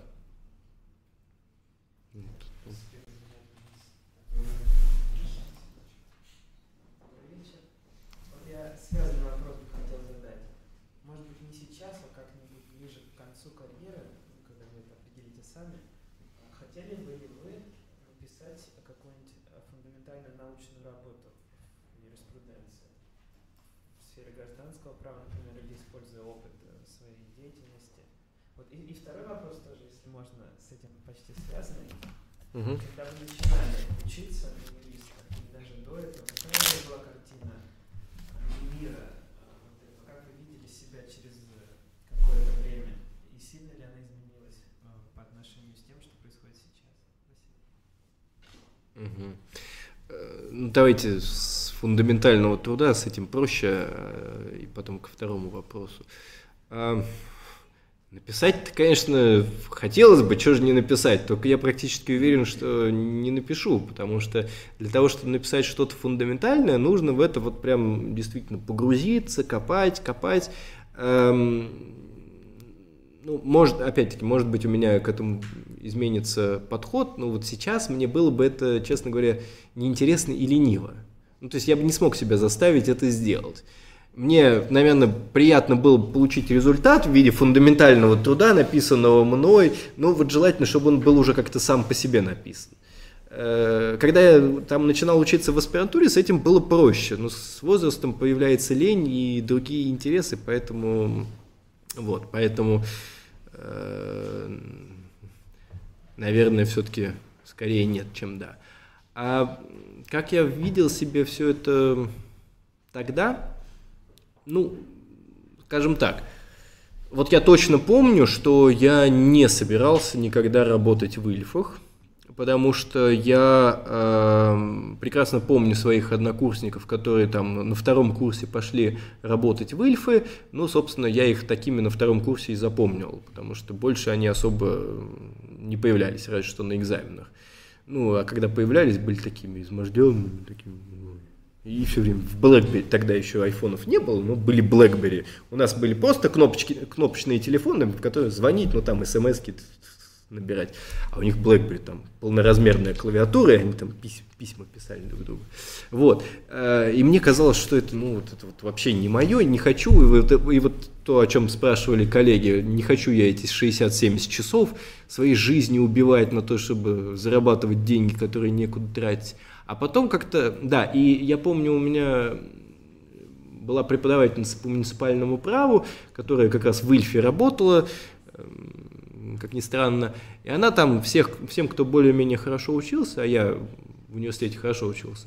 Она говорила, ну, с вами все понятно, вы пойдете в Ильф. И меня, я помню, прямо так возмутило, то что я пойду в Ильф, я не хочу идти в Ильф, мне, мне это не хочется. Ну, а вот потом жизнь как-то так сложилась, что я уже последние лет двенадцать, если не больше, работаю в Ильфах. Эм, вот. Еще я помню, что я не имел вообще никакого представления про международный арбитраж, когда я учился. То есть у нас был то ли на четвертом, то ли на пятом курсе курс эм че пэ, на четвертом. И там нам прочитали одну или две лекции. Антон Владимирович Ососков нам прочитал вот эти лекции по международный арбитраж. И единственное, что я запомнил из тех лекций, это был принцип компетенции и компетенции. И запомнил я это потому, что э, меня это тогда так ударило. Какой бред, не могли что-то нормально перевести на русский язык этот принцип? Я был уверен, что это проблема в переводе. Это я потом узнал, что он так на разных языках называется. Вот, поэтому тогда я совершенно не представлял себе, что я буду заниматься международным арбитражем. Я думал, что я буду вести дела в российских судах. Я, всег... ну, я на самом деле всегда хотел заниматься именно судебной работой, но я не думал, что можно ей заниматься вот с каким-то таким международным преломлением. Вот как-то так. У нас еще был коллега. Да, у меня, правда, не такой вопрос.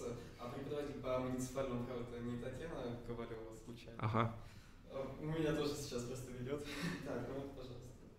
Ну вот скажите ей, что она оказыв...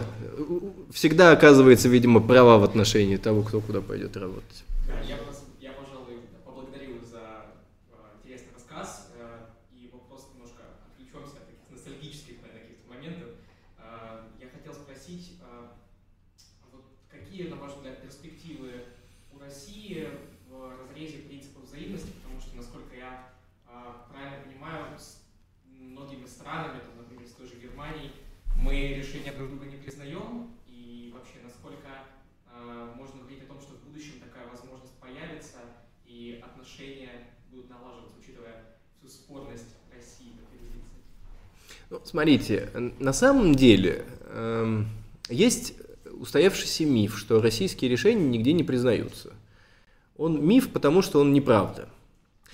В принципе, российское решение судебное по коммерческому спору можно признать в очень многих странах мира. И многие страны мира не требуют, в том числе в Европе, и многие страны мира не требуют ни взаимности, ни договоров. Это просто признается на основании внутреннего законодательства. Это так в Англии, это так в США, это так в Швейцарии. Ну, там с Испанией у нас есть договор, допустим. Вот. Германия в этом смысле стоит действительно особняком, потому что э, как-то так сложилось, что в, свое, что в свое время немцы решили, что в России нету принципа взаимности. Может быть, когда они это изначально решили, его действительно еще никто не заявлял, э, поэтому они не признают. Принцип взаимности требуется по немецкому законодательству процессуальному для того, чтобы признавать иностранные решения. Ну, собственно, поскольку немецкий суд когда-то давно это один раз сказал, все, э, вся немецкая доктрина это подхватила и так написала. И когда последний раз, лет пять, наверное, назад этот вопрос был поставлен перед немецким судом, там э, как раз неудачно почил в Бозе ВАС. И когда обсуждался этот вопрос экспертами, эксперты говорили, что ну да, действительно, вот была практика по поводу взаимности, но высшего арбитражного суда-то больше нету, поэтому еще неизвестно, выживет эта практика или нет, хотя практика на самом деле была заложена в свое время Верховным судом. Вот. И поэтому немецкий суд, послушав этих экспертов, сказал, да, да, в России, наверное, все-таки нету принципа взаимности. Изменится ли что-то в отношении с немцами, я не знаю, потому что когда я последний раз обсуждал с немецкими коллегами, ну, те, кто более прогрессивны и думающие в этом направлении, они честно признают, что это начали, начали, начали немецкие суды, и немецким судам это нужно прекращать.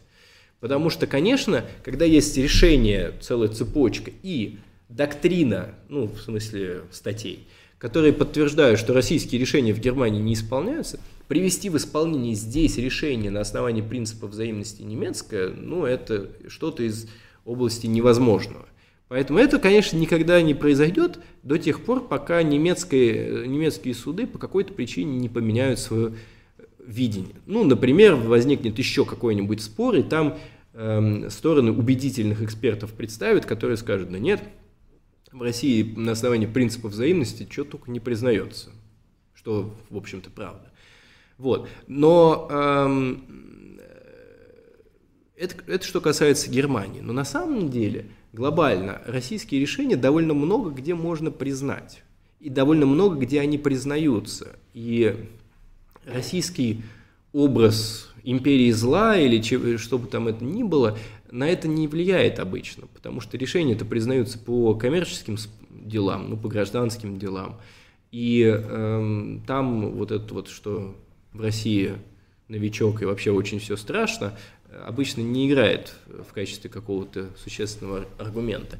Поэтому нам просто нужно самим верить в то, что наши решения на самом деле признаются, и э, делать это, и пытаться. Вот так.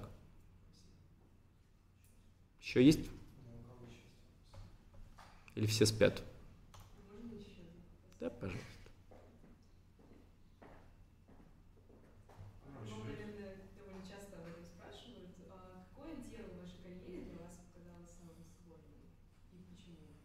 Первое. Потому что первое. Ну, вот мое первое мое арбитражное, такое настоящее международное арбитражное дело было строительным спором. Я на тот момент очень мало что знал о строительных спорах. Оно было по швейцарскому праву. Я на тот момент ничего не знал о швейцарском праве. Ну, не то, что я сейчас что-то знаю. И оно было в арбитраже ай си си с местом в Женеве. И это был вот прям так челлендж-челлендж. Да, и заниматься его, им, кроме меня, было на тот момент особо некому. Поэтому мне вот так вот, я пришел в фирму, мне его так вот сгрузили и копай, мол, как знаешь. И посправишься? Я говорю, ну, наверное, справлюсь. Я никогда не пробовал, но думаю, что справлюсь. Вот я там это справлялся, справлялся, справлялся, справлялся, в итоге справился. Но э, это было прямо сложно. Чем больше я, конечно, практикую, чем больше я узнаю что-то про арбитражные дела, тем э, больше я понимаю, что вот тут надо было по-другому, вот тут можно было по-другому. Хуже всего было с допросом экспертов и свидетелей, потому что меня никто никогда не учил перекрестным допросам, мне пришлось найти книжку по перекрестным допросам, почитать ее и на основании того, что я там начитал, готовить свои это, скрипты для перекрестного допроса и кого-то там перекрестно допрашивать. Потом я, есть хорошие курсы по, именно для международного арбитража по перекрестным допросам. Я пошел на эти курсы, когда я понял, что ой, вот тут я делал неправильно, вот тут я все правила нарушил, вот тут... Ну, с другой стороны, ну ведь сработало, ведь получилось.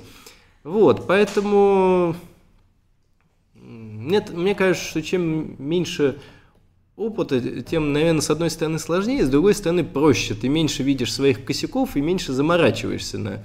на эту тему. У тебя какая-то такая безбашенность еще присутствует, потому что ты не понимаешь всех возможных последствий своих ошибок, ну, потому что ты их еще не совершил и последствий этих еще не увидел.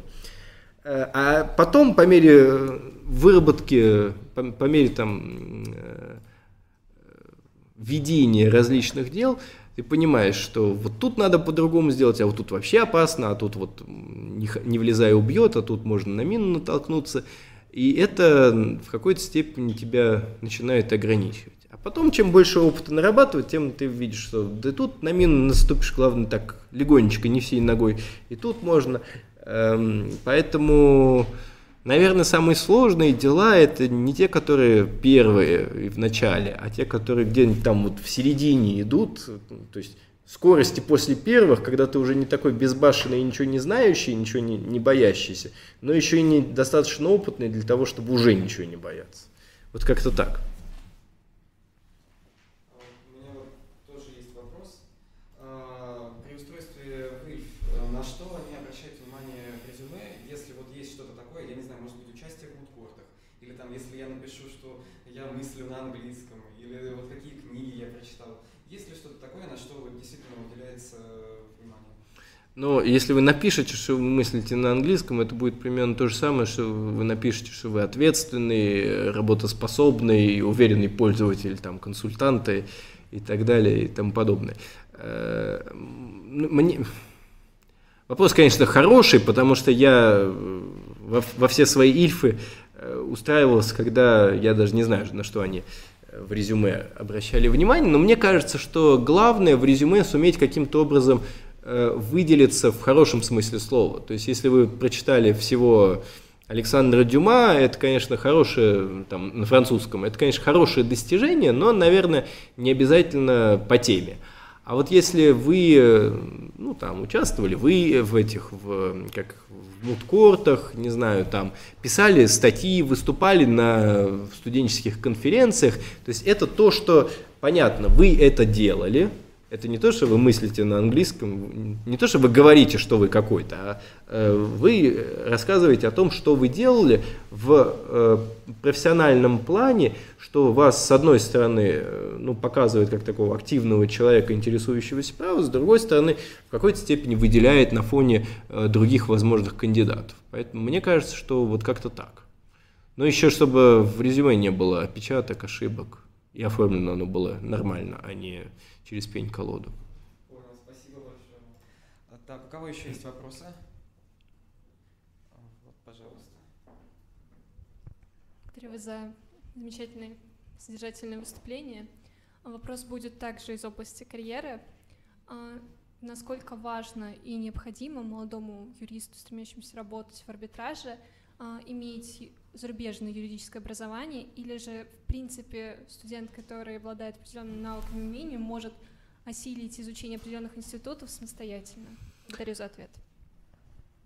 Ну, я бы сказал, что сейчас, в, на, на нынешнем этапе социально-экономического развития нашей Родины, э, зарубежное образование, это, конечно, может быть и неплохо, но не обязательно. В принципе, отдельно учиться арбитражу, на мой взгляд, пустая трата времени. Потому что арбитраж – это, ну, не про закон, не про Нью-Йоркскую конвенцию, не про типовой закон Юнситрала и даже не про все регламенты. Это какая, это, то есть это все база, которая осваивается довольно быстро, там нет никаких сакральных тайн, там нет никакой высокой доктрины. Арбитраж – это про практику, это про там, умение… Ну, все, что я рассказывал. Хорошо писать, хорошо подбирать документы, хорошо представлять документы, допрашивать свидетелей и так далее. Это все то, что, то, чему люди учатся на практике. Поэтому я бы сказал, что главное – это хороший английский. Если для того, чтобы заиметь хороший английский, вам желательно поехать учиться – куда-то, тогда, наверное, это стоит сделать. Если нет, то можно обойтись вполне без этого. Вот мне в свое время обучение в Оксфорде очень сильно помогло с точки зрения развития навыков английского языка. У меня был очень довольно слабенький английский, когда я туда приехал, когда я оттуда вернулся, он стал, ну, посильнее. Вот. И с этой точки зрения мне это, конечно, очень помогло. Без э, учебы в Англии я бы, наверное, так английский не знал, чтобы иметь возможность на нем работать. Но я знаю массу народу, которые знают английский прекрасно, без, безо всяких поездок в Англию, поэтому э, я бы не сказал, что зарубежное образование – это обязательная часть. Так, у нас еще один вопрос. Если позволите, еще один вопрос. Вы упомянули сегодня про то, что у вас обучение в Оксфорде было, так сказать, за счет стипендии. И у меня такой вопрос, потому что, наверное, любой студент мечтает просто. Это э, цитадель, наверное, какое-то знание, просто там Оксфорд, Кембридж, Гарвард. И вопрос такой, насколько вообще сложно получить такую стипендию, что для этого требуется, и что изменилось, если вы в курсе, за вот те годы, что вы там учились, э, в плане конкуренции и сложности там, получения такой стипендии? В плане, ну, скажем так, стипендий на самом деле у зарубежных вузов очень много. Просто о них, может быть, мало кто знает, но если начать копаться, то там просто тьма тьмущая стипендии, они разные. Есть стипендии, которые покрывают все-все-все, даже больше, как у меня было.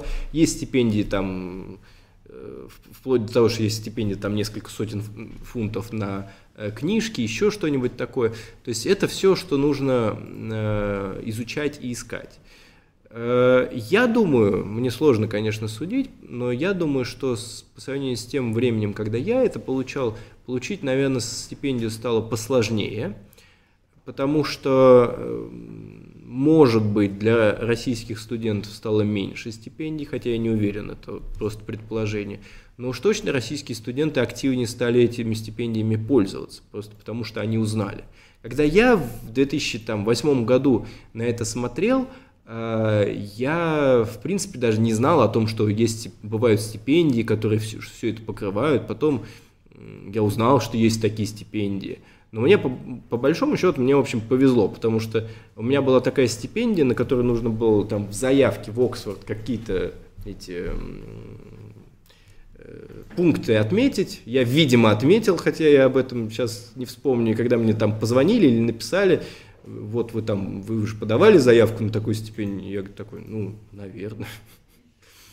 Вот, то есть мне в этом смысле повезло. Сейчас, конечно, с этим посложнее, но я знаю несколько человек, как минимум двоих человек, я знаю, которые в этом году уехали в Англию со стипендиями, и люди до этого, я знаю, уезжали в Англию со стипендиями. То есть в этом нет никаких, ничего невозможного, невероятного. Это просто вопрос поиска и приложения определенных усилий. Беспрецедентных достижений там не требуется? А, нет, беспрецедентных достижений не требуется.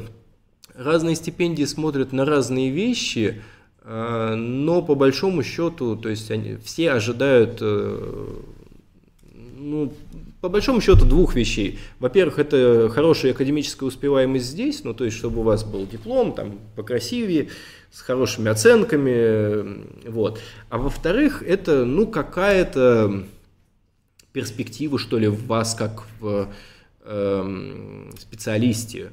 Ну, то есть, то же самое, участие в конкурсах, участие в студенческих там конференциях, написание статей, вот это вот все, что показывает вашу увлеченность вашей профессией, э, попытки добиться чего-то.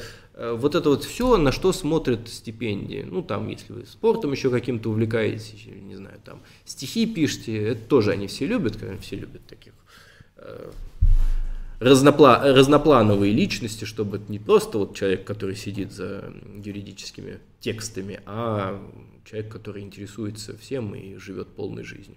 Это тоже желательно. Но, скажем так, одного диплома обычно мало, что-то еще нужно показать. Может быть, есть вопросы от недавно прибывших гостей? Так, ну а в целом, кто, кто еще хочет? Так вот, я как раз от вас и ждал. Андрей, большое спасибо за то, что получилось принять участие в наших стримах. И я бы... Тебе понравилось? Э, очень. Хотя я смотрел урывками.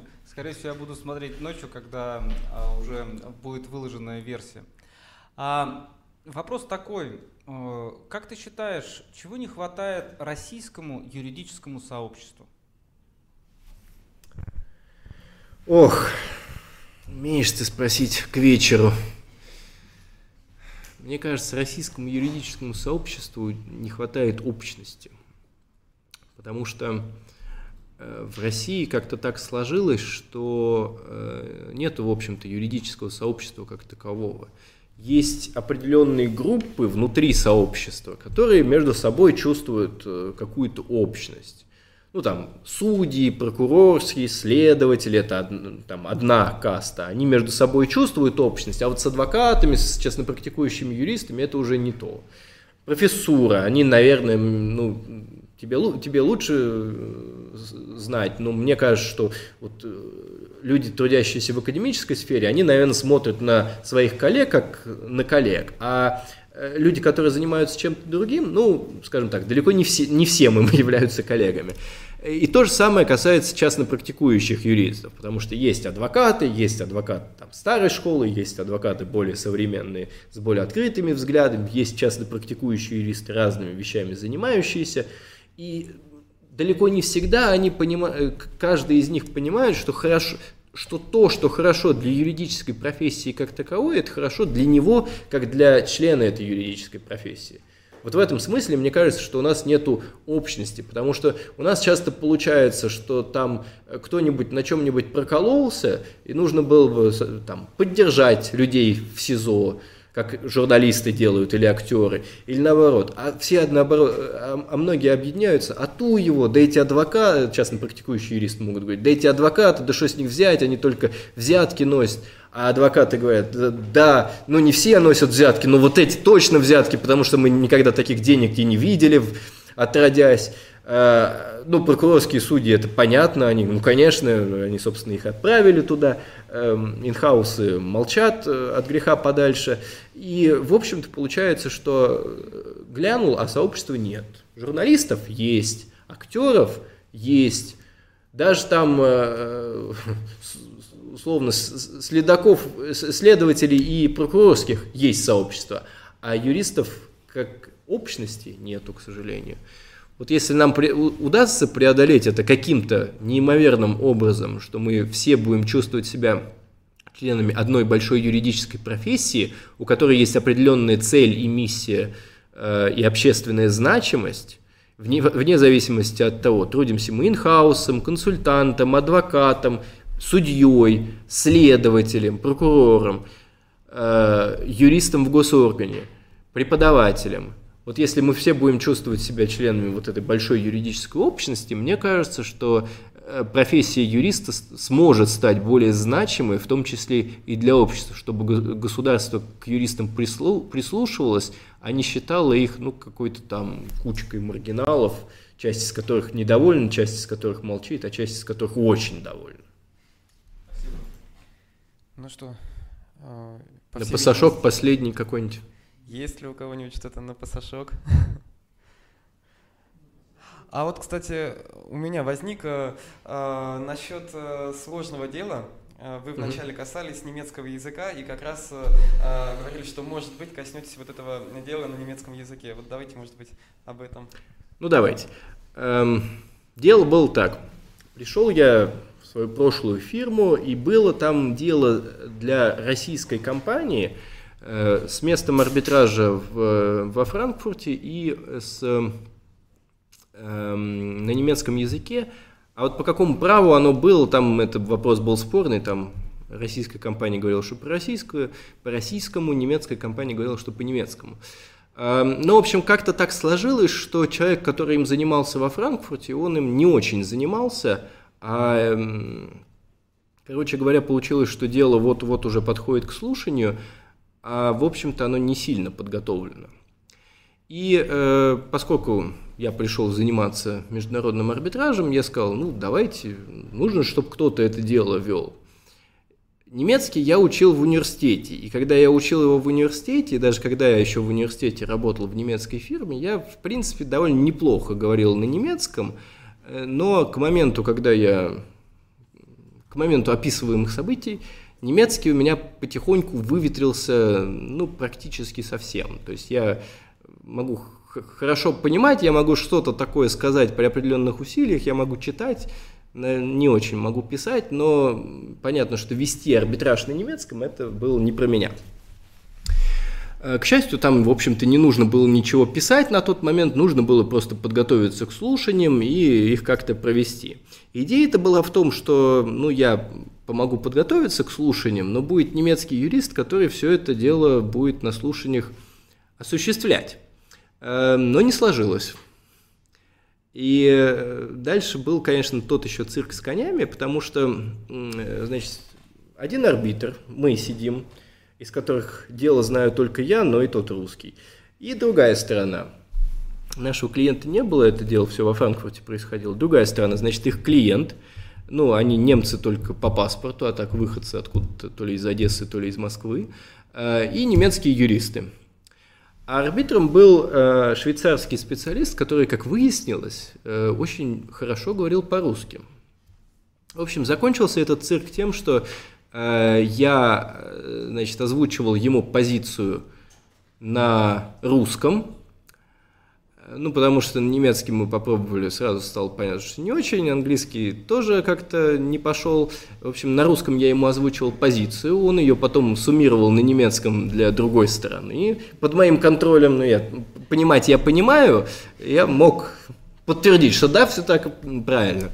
Ну, там другая сторона говорила по-немецки, с этим мы всем справлялись, вот. Но потом настало, настал момент, когда, значит, слушание прошло, потом обычно пишутся такие объяснения по результатам слушаний, ну, такая финальная бумага, которая подводит итог всему делу, чтобы арбитрам было понятно, что же, что, чего же стороны добились. Ее, понятно, нужно было писать на немецком. Но мы решили, что сделаем? Напишем на английском, переведем на немецкий, и будет нам счастье. Писал я ее на английском, перевели мы ее на немецкий, а потом мы решили ее показать немецкому юристу. И да, перевели на немецкий, я прочитал, ну, в принципе, ну да, на немецкий. В общем, отражает то, что я написал на английском. От немецкого юриста текст пришел весь красный. То есть вот в track changes он пришел просто весь красный.